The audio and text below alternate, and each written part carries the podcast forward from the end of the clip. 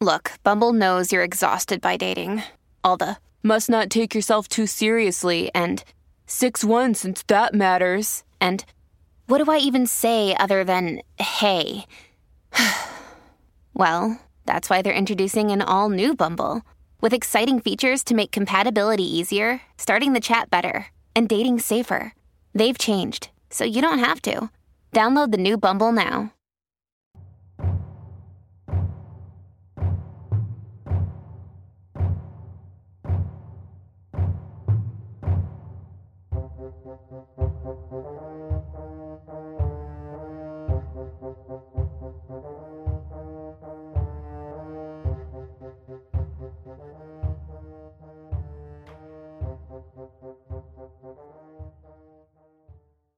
Greetings and welcome to another episode of Canada's Great War.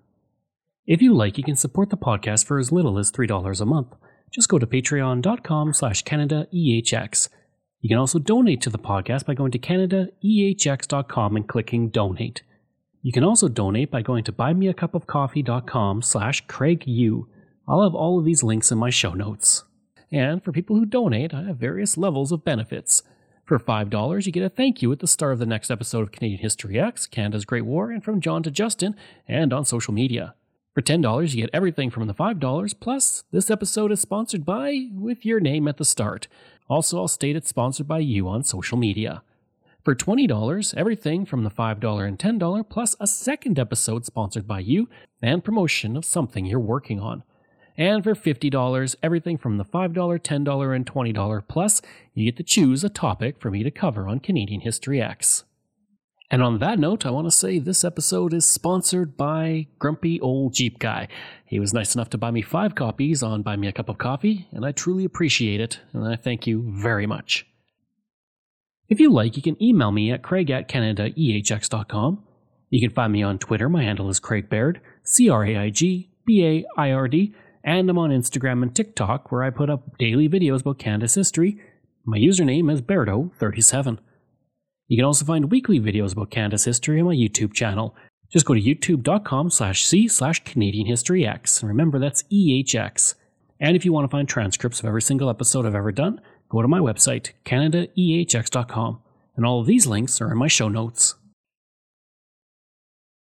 Also, I want to apologize because it's very windy here today, and if any of that wind and rattling is being picked up, I apologize for that, so hopefully it's not.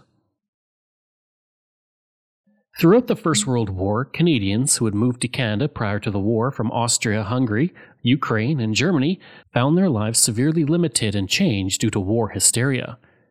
For a few, they not only lost rights such as the ability to vote, but they found their freedom gone as they were placed in internment camps. Now, I covered the anti-German hysteria last season, so I won't go too far into that now, but we're going to talk more about the internment camps themselves in this episode. When the War Measures Act was passed by the federal government on August twenty-second, nineteen fourteen, it would give the federal cabinet sweeping powers to suspend the civil liberties of thousands of Canadians. It could do this without having to get approval from Parliament to impose new laws.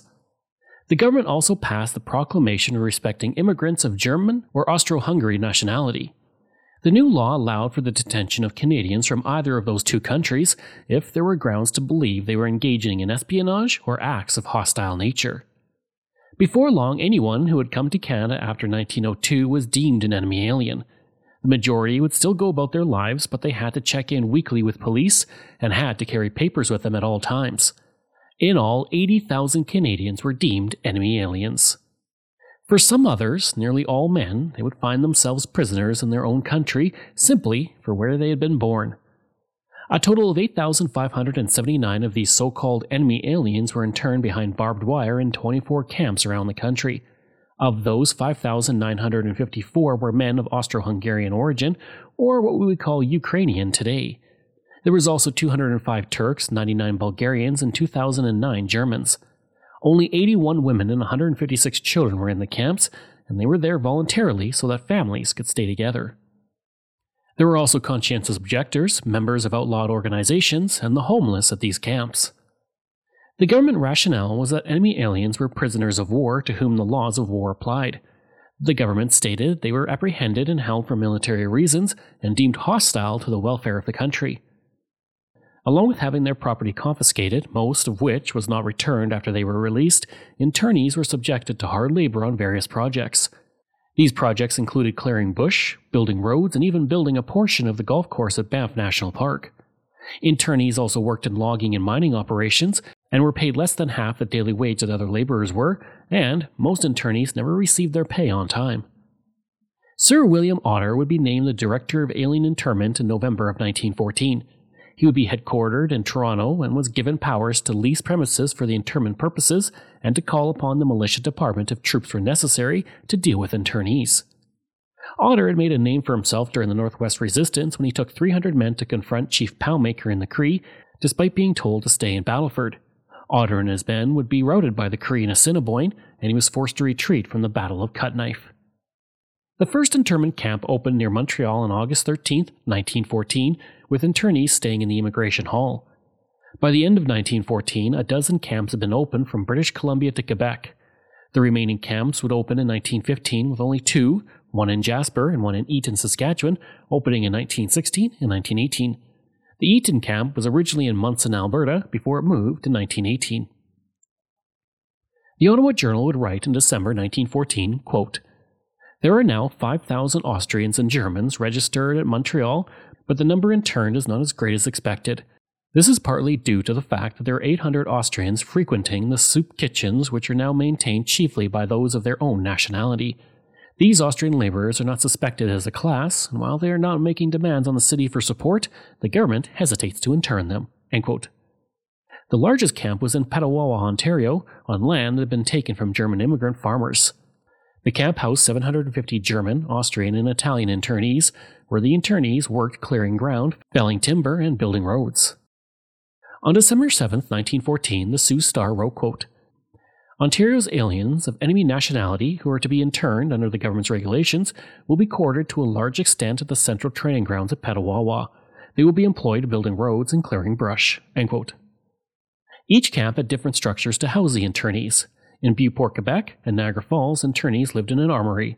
In Edgewood, British Columbia, Revelstoke, and Spirit Lake, internees lived in bunkhouses. For those who were housed in Munson and Eaton, Alberta, they lived in simple railway cars that were cold in the winter and hot in the summer. Internment was not just something the government supported. Many citizens supported it as well. In a proposal put forward by the citizens of South Vancouver and North Vancouver, readers of Vancouver Sun agreed that all enemy aliens in the community should be confined until the end of the war. While some families did stay together, that did not make internment any easier. Mary Manko, who was born in Canada to Ukrainian parents, suddenly found herself and her family under suspicion by the government. She would state, quote, "When Ottawa imprisoned my family, I was six years old. I did not do anything wrong. My parents came to Canada in search of liberty. They were invited here. They worked hard, helped build the country with their blood, toil, and tears." End quote. Mary and her family would be interned at the Spirit Lake camp, surrounded by four hundred kilometers of forest, and in that camp, the people, including sixty women and children, were kept under armed guard for two years. Nick Sakaliak, who was Ukrainian, was also interned at the camp. Of that experience, he would say, quote, "At first they told us we could work or not work, as we saw fit, but these conditions only lasted one month or two. Then, if you refused to work, they put you on dry bread and water, and if you did not work, they stopped feeding you. I was convinced they didn't have the right to act like this." End quote. Outside of Brandon, Manitoba, an internment camp was established to house German Canadians, something the Brandon City Council was very happy to support. The council would write a letter to the federal government stating, quote, "With respect to the registration of Austrians and Germans, there are a large number of these aliens." End quote. The city would then request that the city of Brandon become a registration center and then the location of an internment camp. The city council would pass a motion unanimously stating, quote, "The citizens of Brandon desire to place on record their appreciation of the services of Sir J A M Aikens relative to the arrangements for the internment of prisoners of war at Brandon." End quote. The camp would open in September of nineteen fourteen and would continue to operate for nearly two years until July nineteen sixteen. The internment camp was located between the tenth and eleventh streets and the arena buildings. During the time it operated, many men were imprisoned at one time in the camp, and they would work on area farms. Due to the extreme boredom many suffered, and the distance from their families, there were several escape attempts. On June seventh, nineteen fifteen, fifteen men attempted to escape, and nineteen-year-old Andrew Grapko was shot by guards in that attempt.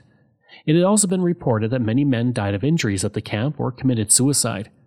Today, a plaque is at the City Hall honoring the men who spent nearly two years at the camp, whose only crime was their place of birth. At the Castle Mountain internment camp near Banff, conditions were harsh and even abusive. These internees, along with working on the aforementioned golf course, also built the road to Lake Louise, several bridges, fire guards, and culverts. Most of the internees lived in simple tents behind barbed wire. The tents were far from adequate when the winter came and the internees had to be relocated to military barracks. Despite the harsh conditions, which were never corrected or dealt with, despite the Directorate of Internment Operations in Ottawa knowing about it, there were many escapes from the camp. On August nineteenth, nineteen sixteen, three internees attempted to escape the camp. The guard would call for them to halt in their escape, but they did not obey. The guard then started to fire at the fleeing men. A man named Konowalskuk, who was Austrian, was shot in the thigh. The other internees then stopped in their escape attempt, and the man who was shot was carried to the camp hospital and then sent to Calgary for treatment. Wyndham Hotels and Resorts makes travel possible for all. Whether it's the long haulers looking for a great cup of coffee, a roomier rest for the on a whim road trippers, or a place to make summer memories with the whole family.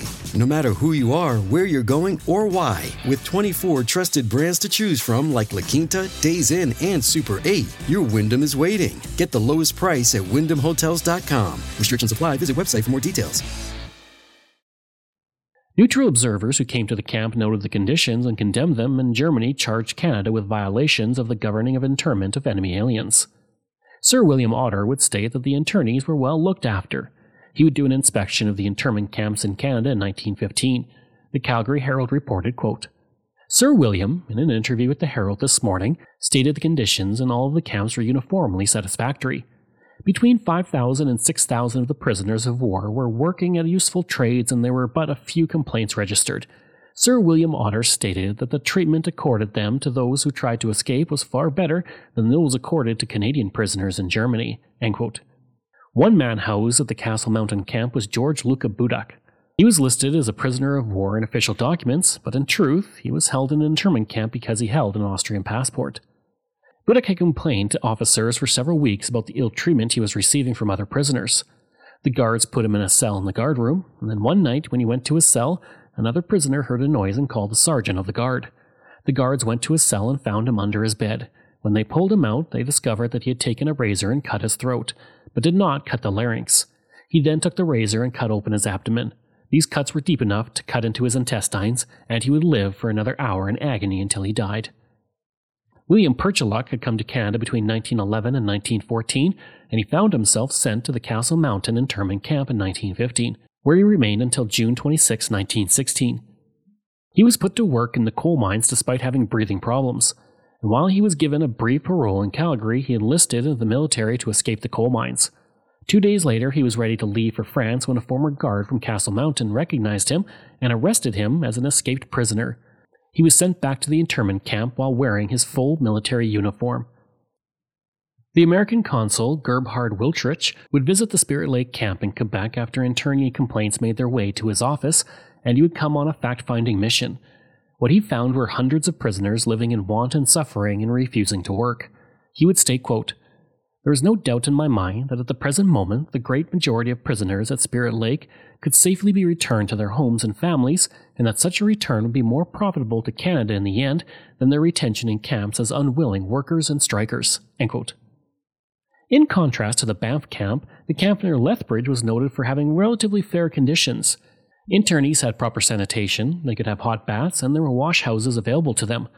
Prisoners also had a decent amount of freedom, and they were able to come and go from the camp under supervision, even able to visit bars and theaters.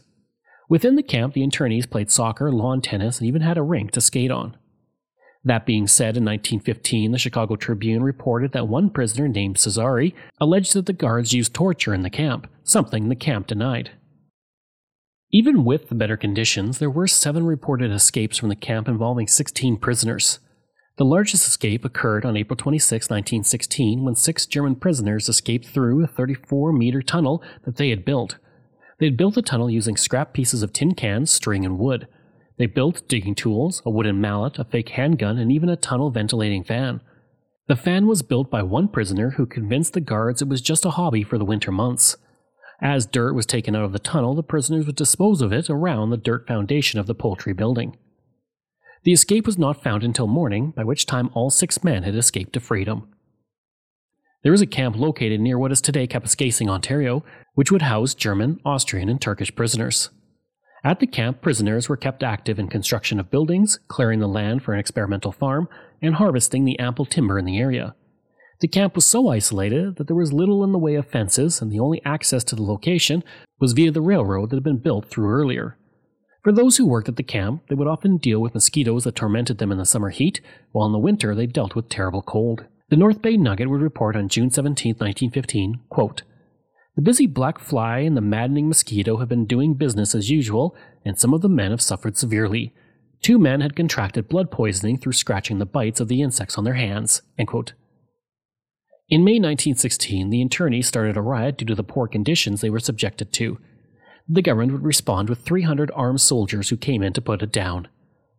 Of course, even though it was isolated, that didn't stop some from trying to escape. On December eighteenth, nineteen seventeen, three Austrians decided to escape from the camp, intending to catch a train to Cochrane to at least get away from the camp for just a few days. At two p.m. on that day, a prisoner slipped through the cleared perimeter into the woods when two guards had their backs turned. Five minutes later, as snow fell, two others took advantage of getting away. At three twenty p.m., during a regular roll call, it was found three prisoners were missing. Four guards were dispatched to look for tracks. At three thirty p.m., a trail of footprints heading west was found. At four forty-five p.m., darkness forced some of the searchers to return to the camp, while others continued on their search for prisoners.